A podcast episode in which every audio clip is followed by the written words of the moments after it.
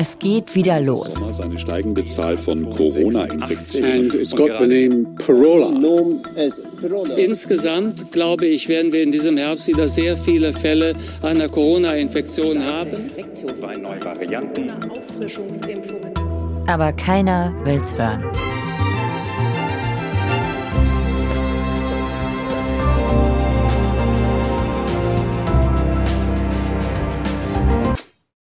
Aber dieses Abschalten könnte uns zum Verhängnis werden.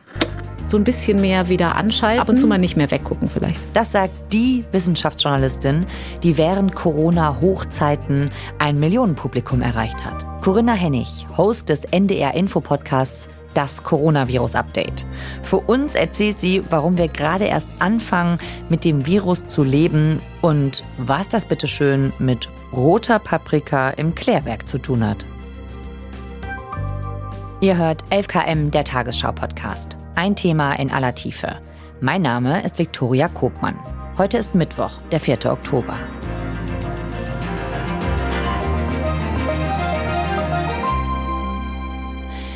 Ich habe mich in letzter Zeit nicht so richtig mit Corona beschäftigt mhm. und hatte auch wenig Lust dazu. Kannst du das verstehen?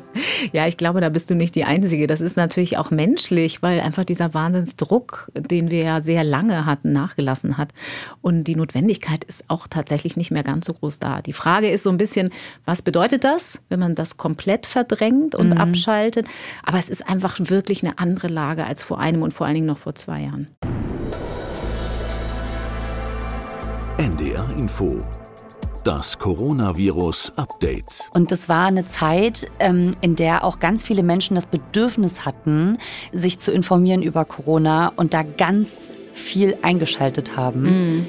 Hallo, ich bin Corinna Hennig. Mein Name ist Corinna Hennig und willkommen zu unserem Podcast in Sachen SARS. Ich bin Corinna Hennig, ich bin Redakteurin für Wissenschaft bei NDR. Mein Name ist Corinna Hennig. Corinna, gefühlt ist Corona vom Top-Thema zu einem Thema geworden das keiner mehr so richtig hören will. Ist das eine Entwicklung, die du als Wissenschaftsjournalistin auch beobachtest? Ich glaube, es ist so ein bisschen geteilt. Hat natürlich auch mit dem persönlichen Risiko zu tun. Es gibt nach wie vor viele Menschen mit einem erhöhten Risiko, mit Vorerkrankungen, die, glaube ich, immer noch nicht abschalten. Mhm. Aber ich glaube, so die Gesamtentwicklung bei denen, die sagen, oh, geh mir weg mit Corona, ich habe ganz andere Probleme, die hat natürlich immer im Sommer eingesetzt.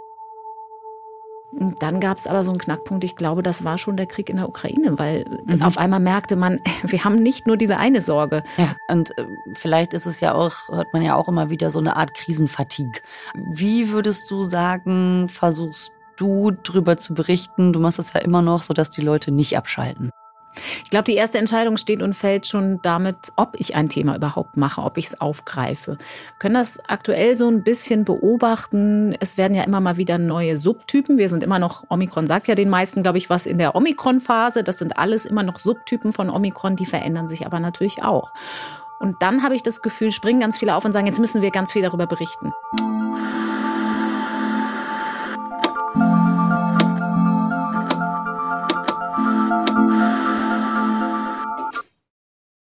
Ich kann das eigentlich auch ein bisschen verstehen, weil ich erinnere noch mal, exponentielles Wachstum ist ja intuitiv nicht so einfach zu erfassen. Das sind mhm. an einem Tag zehn Fälle und dann geht es ganz schnell innerhalb von Wochen oder sogar Tagen.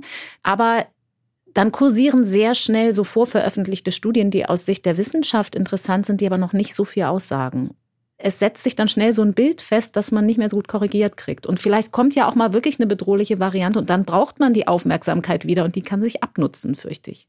Ich glaube, mittlerweile kann man ein bisschen mehr zuwarten, als wir das äh, in den letzten Jahren tun konnten.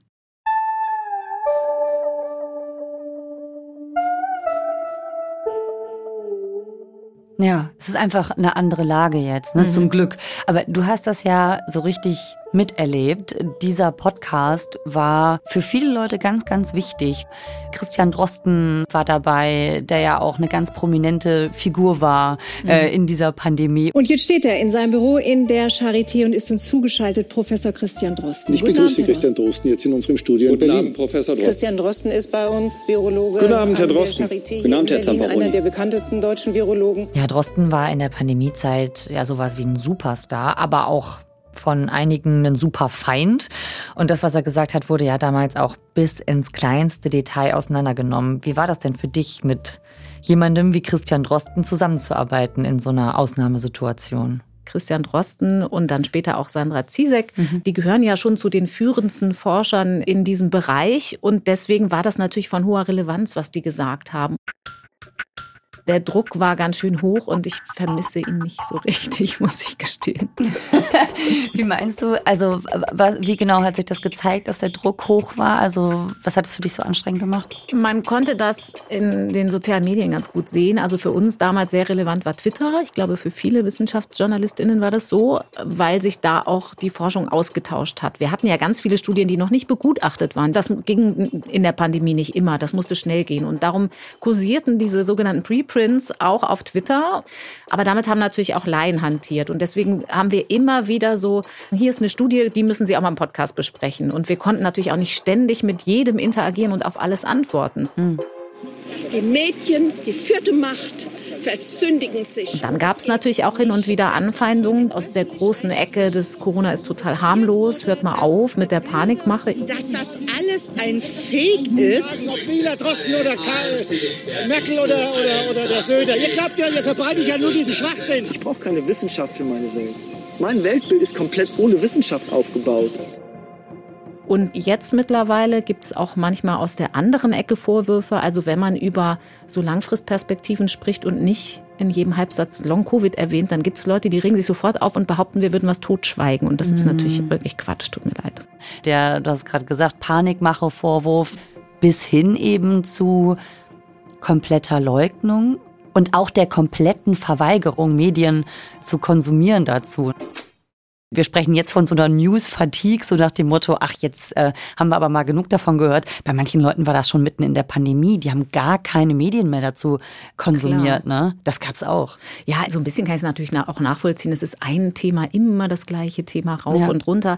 Wissenschaft ist nicht schwarz-weiß und ja, nein und 100 Prozent, sondern es ist immer ganz komplex und immer gibt's ein Aber oder ein Stand jetzt. Und das hat mit vielen Leuten wiederum, glaube ich, sehr, sehr gut funktioniert. Und mhm. das ist irgendwie ein schönes gemeinsames Erlebnis auch gewesen.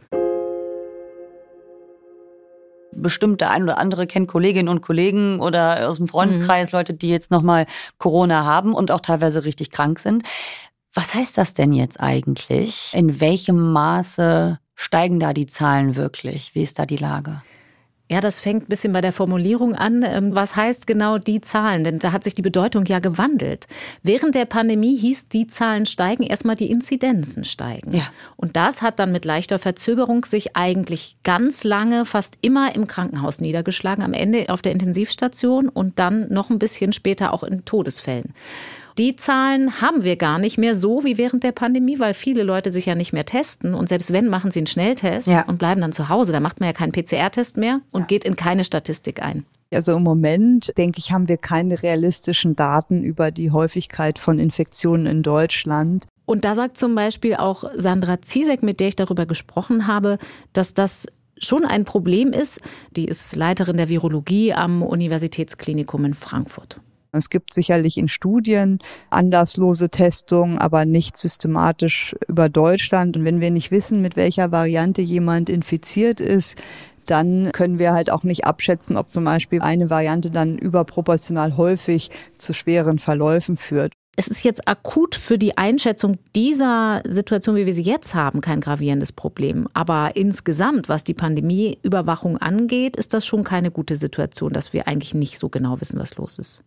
Und wir sind einfach offenbar noch nicht in der Phase, wo es wirklich ein Virus von vielen ist. Wir haben ganz andere, die wichtig sind. Influenza muss man immer sehr drauf gucken. RSV ist so ein Erkältungskrankheitsvirus, aber Corona ist schon auch was, wo man noch mal genauer hingucken muss. Und wir verlassen uns da so ein bisschen aus den Daten von den anderen Ländern und schauen auf die, wie die Einschätzung der anderen Länder ist, die das noch mehr aktiver machen. Es ist einfach nur schade, dass sich Deutschland dadurch natürlich kaum daran beteiligen kann. Es ist aber auch auf der anderen Seite, muss man ehrlich sein, natürlich sehr teuer. Man muss sich dann halt fragen, was ist das einem wert? Haben wir vielleicht zu viel abgeschaltet? Was ist daraus geworden? Daraus, dass Corona eigentlich in den letzten Monaten gefühlt gar keine Rolle mehr gespielt hat? Ja, ich glaube, so, so, so auf Standby anschalten wäre schon wieder ganz gut. Mhm. Einfach weil wir noch nicht sicher sagen können, wie die Entwicklung sein wird. Und eins kann man mit ziemlicher Sicherheit sagen, es wird über den Herbst und Winter wieder mehr Infektionen geben. Es gibt auch nach wie vor ungeimpfte Menschen, die ein hohes Risiko haben. Und die Krankenhäuser sind einfach sowieso überlastet und haben Bettensperrungen. Die meisten Patienten sind gar nicht jetzt im Krankenhaus aufgrund ihrer Symptome, also der Schwere der Symptome, sondern ja aufgrund ganz anderer Erkrankungen. Dann wird in den meisten Krankenhäusern natürlich getestet auf SARS-CoV-2, aber auch auf Influenza und RSV, damit man entsprechend diese Leute dann isolieren kann. Damit man eine gute Immunität hat, empfiehlt die Forschung mindestens drei Kontakte, von denen idealerweise zwei durch Impfung stattgefunden haben. Und da gibt es tatsächlich schon auch noch Lücken in diesen Risikogruppen. Da gibt es auch Daten zu aus einer großen Kohortenstudie, Immunbridge heißt die, die eben Ende 2022 gemacht wurde. Das hat mir Berit Lange erklärt, die daran beteiligt war. Sie ist Epidemiologin am Helmholtz-Zentrum für Infektionsforschung in Braunschweig. Und deswegen weiß sie auch schon ein bisschen was über die Lage jetzt, also 2023. Wir haben auch geguckt, wie sieht das jetzt bei Menschen mit Vorerkrankungen aus? Und da, da haben wir durchaus noch Lücken in diesen Schutzleveln gesehen. Also wir hätten uns damals gewünscht, dass Menschen sich durchaus auch noch mal ein viertes Mal impfen lassen. Risikogruppen sind jetzt nicht nur der 80-Jährige, sondern ja, ja. nach wie vor schweres Übergewicht, Adipositas zählt dazu, viele Vorerkrankungen. Es sind die Begleiterkrankungen. Je mehr Multimorbidität, wie wir das nennen, sie haben, sie sind chronisch nierenkrank, chronisch herzkrank, chronisch lungenkrank, umso höher ist ihr Risiko. Da habe ich mit Tobias Welter auch gesprochen drüber. Der ist Pneumologe an der Medizinischen Hochschule Hannover und der sagt eben, da kommen verschiedene Dinge zusammen. Und die müssen wir wirklich im Blick behalten. Die Infektion ist quasi der Trigger dafür, dass ein gerade noch kompensiertes Leben dekompensiert. Und das macht die Grippe auch. Und das haben sie mit anderen Triggern. Wenn sie von der Treppe stürzen und brechen sich den Schenkelhals, dann ist die Einmonatssterblichkeit bei Älteren 10 Prozent. Und das macht Covid-19 auch.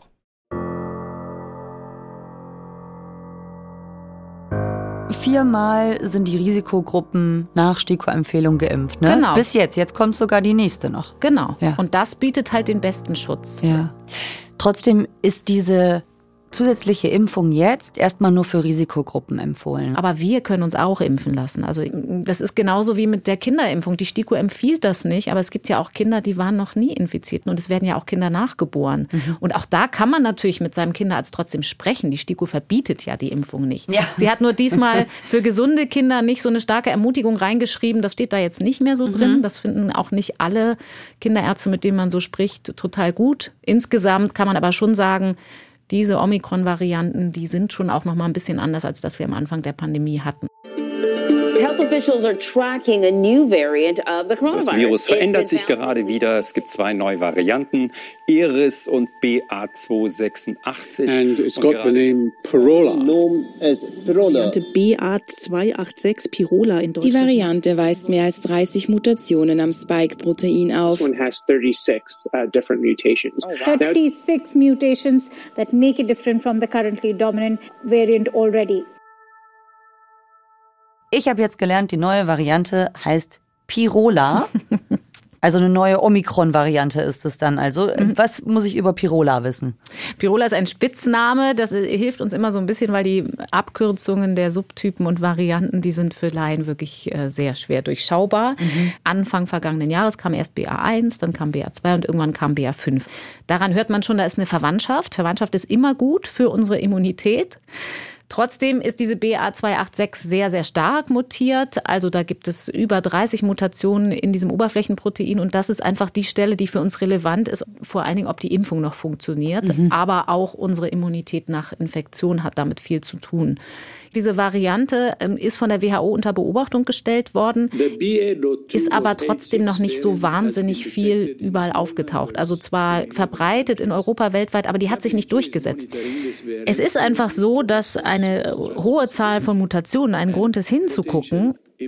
Aber es heißt nicht immer automatisch, dass es immer schlimme Folgen hat. Das sagt zum Beispiel auch Sandra Ziesek. Also Mutationen sind immer zufällige Ereignisse, die auftreten und eigentlich ist das Ziel dieses Virus, dass es neue Wirte findet und sich vermehren kann. Es hat nicht als primäres Ziel, seinen Wirt besonders krank zu machen, aber theoretisch, da das ungerichtete Mutationen sind, ist es möglich, dass natürlich auch mal Mutationen entstehen, die die Schwere der Erkrankung auch verändern. Ich rechne damit aber im Moment nicht, aber es ist nicht ausgeschlossen natürlich. Das heißt, man darf da nicht die Illusion haben, wir stecken uns jetzt nicht mehr an. Mhm. Großes Missverständnis. Ich lasse mich vielleicht sogar boostern und kurze Zeit später bin ich dann doch infiziert. Da gibt es einen gewissen Schutz, aber relevanter ist tatsächlich der Schutz vor der schweren Erkrankung. Und das ist das Entscheidende und das funktioniert ganz gut. Okay, und was, wenn jetzt in diesem Herbst und Winter dann doch eine schlimmere Mutation auf uns zukommt? Naja, dann muss man schnell reagieren. Aber was bis zum Schluss schwergängig war, ist, wie kriegen wir das in unserem föderalistischen System hin, dass nicht am Ende die Sachen doch total unterschiedlich geregelt werden in den Bundesländern, dass der politische Prozess sich zu einigen so lange dauert. Mhm. Also es gibt wahnsinnig viele Bereiche, glaube ich, von denen wir denken, ja, wir haben es jetzt einmal erprobt, aber einmal auf eine bestimmte Art.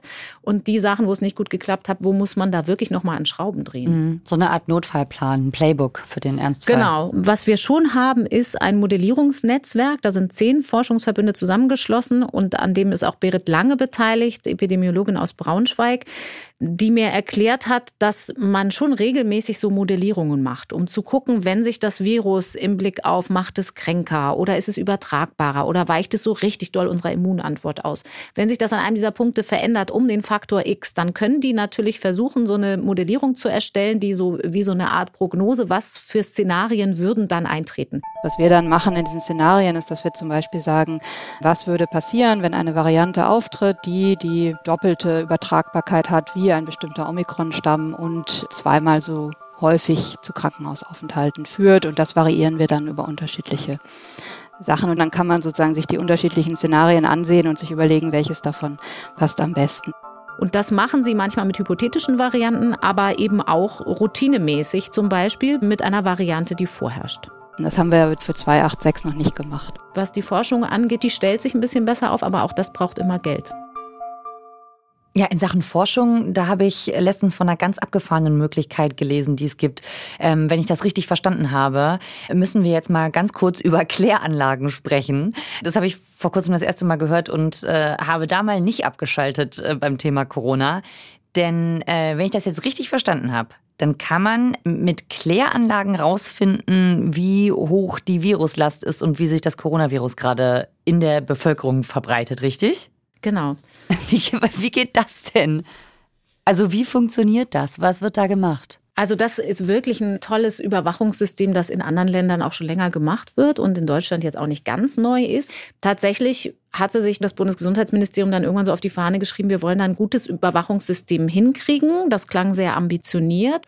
Die haben den Plan, bis Ende des Jahres 175 Kläranlagen in ganz Deutschland in dieses Monitoring, Abwasserüberwachungssystem einzubinden. Ich glaube, wir haben so neun bis 10.000 Kläranlagen und das funktioniert auch schon relativ gut, so dass man zwar jetzt nicht repräsentativ, aber schon ganz gut in einer deutschlandweiten Verteilung so eine Gesamtentwicklung angucken kann. Und was wird da genau gemacht? Also ich stelle mir das jetzt so vor, da kommt jemand und nimmt ein Pröbchen in der Kläranlage und guckt dann danach, was in diesem Wasser drin ist. Ja, nicht nur eins, aber so ganz ja. grob verallgemeinert ist es das. Da muss man dann nochmal gucken, dass man Regenmengen rausrechnet. Ne? Da ist eine Zeit lang mit so einem Parallelvirus gearbeitet worden. Das wird, glaube ich, teilweise immer noch gemacht, ist aber nicht das einzige, soweit ich weiß. So ein Parallelvirus? Ja, also ein ungefährliches Virus, das wir regelmäßig ausscheiden. Wir scheiden ja alles Mögliche aus. Ja. Wir scheiden ja auch teilweise Wirkstoffe von Medikamenten aus, die wir eingenommen haben. Ja. Und es gibt ein Virus, das durch den Konsum von Paprika im Abwasser nachweisbar ist und weil der wohl mhm. relativ regelmäßig ist, konnte man den so als Gegenrechenfaktor, wenn es sehr stark geregnet hat, an einzelnen Kläranlagen einsetzen. Es gibt ja auch total harmlose Viren, ne? Das ist so ein bisschen der Punkt. Und das wird einfach regelmäßig von Menschen, die Paprika essen, ausgeschieden weil sie es aufnehmen, es gar nicht bemerken und es wieder ausscheiden. Mhm. Und das hilft dann den Forschern bei der Messung. Genau, wenn ich jetzt weiß, ich habe normalerweise ein Level von Paprikaviren im Abwasser, wenn es wenig regnet. Ich habe da so zehn immer drin in einer bestimmten Menge mhm. und plötzlich habe ich nur noch drei drin, dann ist das ja ein Indikator, dass das sehr stark verdünnt ist. Mhm. Und dann kann ich diesen Faktor natürlich benutzen und kann das dividieren mit dem Coronavirus und dann weiß ich, wie die eigentliche Virenmenge ohne Abwasser wäre. Ah, okay. Das hatte ich noch nie gehört, das finde ich sehr interessant. Dass uns zugutekommt, dass wenn wir Paprika essen, was da in der Kläranlage landet, dass uns das mal so zugutekommt, wer hätte das gedacht? Ich kann mich immer noch sehr gut an diese Formulierung erinnern, wir müssen lernen, mit dem Virus zu leben. Mhm das war auch erklärtes Ziel eigentlich. So wollten wir mhm. in die Endemie gehen. Mhm. Wie ist das jetzt? Haben wir gelernt, mit dem Virus zu leben? Haben wir das geschafft? Wir sind dabei, es zu lernen, würde ich mal freundlich sagen, weil das ist genau das, was wir jetzt rausfinden müssen. Wie können wir eigenverantwortlich handeln, ohne dass es wirklich genaue Vorschriften braucht? Ich war zum Beispiel neulich in der Notaufnahme im UKE vergangene Woche, weil ich so einen kleinen Fahrradunfall hatte, war ganz undramatisch, aber es dauert ja immer länger in der Notaufnahme. Mhm. Im UKE ist das Universitätsklinikum Eppendorf hier in Hamburg. Mhm. Und ähm, da ist auf so einem Laufband der Hinweis, wir bitten Sie aus Rücksicht auf Risikopersonen im Wartezimmer Maske zu tragen. Mhm. Wir waren, glaube ich, zwei mit Maske. Ja. Aber ich habe gedacht, naja gut, es kostet mich nicht viel. Es ist auch, Masken sind ja so ein einfaches Mittel. Ja. Sandra Ziesek zum Beispiel sagt auch genau sowas. Die sagt tatsächlich, ja, wir müssen uns vielleicht überlegen, ob wir uns einfach an solche einfachen Maßnahmen punktuell ein bisschen mehr gewöhnen. Das ist hier einfach noch nicht so angekommen. Und ich finde zum Beispiel gerade in der Erkältungszeit in einem Krankenhaus, dass man dann, wenn man selber total erkältet ist, nicht vielleicht einen Besuch dort macht oder wenn man das machen muss, eine Maske trägt. Das ist, was ich mir gewünscht hätte, was hängen bleibt nach der Pandemie, aber das ist auch so ein bisschen vergiftet leider. So können wir das als Privatperson auf jeden Fall, als Gesellschaft vielleicht auch handhaben, mhm. dass wir ein bisschen wieder in den Standby-Modus wieder reinkommen. Wie ist es denn dann mit der Politik oder auch mit, in Klammern, uns Medien? Sollten wir da auch wieder mehr anschalten? Ich glaube, bei der Politik wäre es gut, wenn sie einfach so low-level angeschaltet bleiben würde oder geblieben wäre, weil sie eben der entscheidende Hebel ist. Also die Politiker sind nun mal die, die für die Vorsorge sorgen, die Strukturen schaffen müssen, Strukturen erhalten, neu schaffen. Und zumindest wird nicht viel darüber kommuniziert, ist mein Eindruck. Sequenzierungen ist so ein Thema. Es gibt Sequenzierungen, heißt ja die Analyse von Erbgut von Viren. Und gerade was das Coronavirus angeht, hat man in der Pandemie eine Zeit lang Geld bereitgestellt, damit ein bestimmter Prozentsatz von Sequenzierungen verlässlich immer gemacht wird. Und das gibt es so nicht mehr, dieses Geld. Also ich selber würde mir das wünschen, einfach aus dem Grund, um diese neuen Varianten besser einschätzen zu können.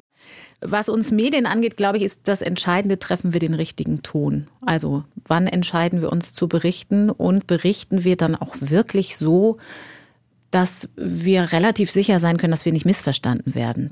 Also ein ganz wichtiges Thema, an dem man das auch gut sehen kann, ist unsere Berichterstattung über Impfschäden. Ich glaube, es laufen mhm. viele Menschen darum, die sind tatsächlich der Meinung, die Covid-Impfstoffe machen mehr Impfschäden als andere Impfstoffe.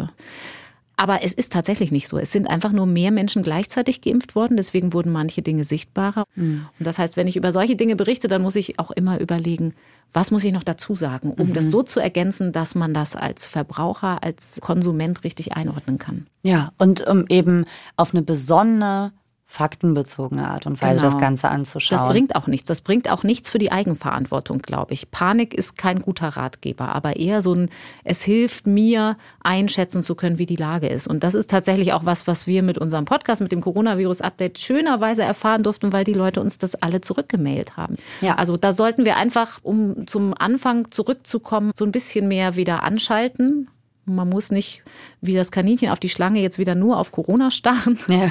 Aber ab und zu mal hingucken, ab und zu mal nicht mehr weggucken vielleicht. Corinna, danke dir für dein Coronavirus-Update. Sehr gerne. Hat mir Spaß gemacht, hier zu sein.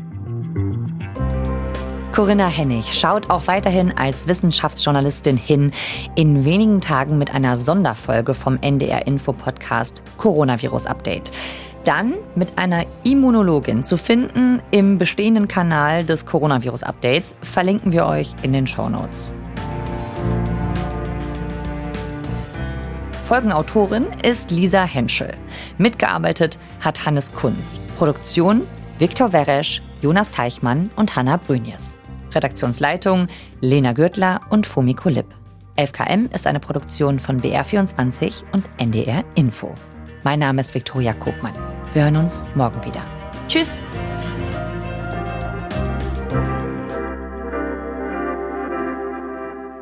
Und an dieser Stelle noch ein Hörtipp aus der ARD Audiothek. Am 8. Oktober ist in Bayern Landtagswahl. Und Bayern ist ja so ein Bundesland, das polarisiert, weil Bayern gefühlt ständig eine Extrawurst braucht. Und genau mit diesen Extrawürsten der bayerischen Politik beschäftigt sich der neue Podcast Immer diese Bayern von BR24 mit den Hosts Max und Lisa.